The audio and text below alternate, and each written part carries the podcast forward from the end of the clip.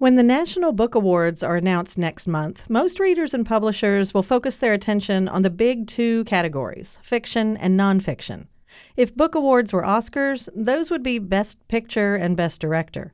But I'd like to talk about another group that's worth checking out the finalists for Young People's Literature. This category includes young adult, middle grade, and picture books, and I'm forever encouraging grown ups to rediscover the joy of children's literature. This year's field of finalists are terrific examples.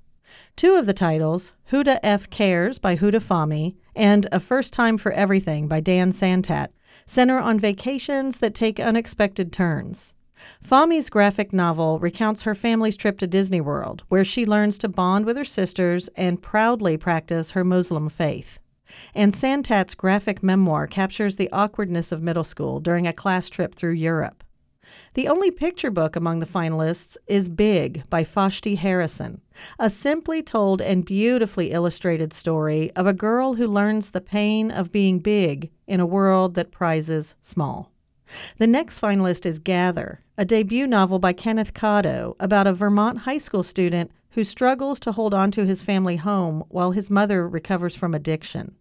And lastly, there's The Lost Year a Survival Story of the Ukrainian Famine by Katherine Marsh, a middle grade survival story inspired by Marsh's own family history. If it's been a while since you read a kid's book, these are great options. For KMUW, I'm Suzanne Perez.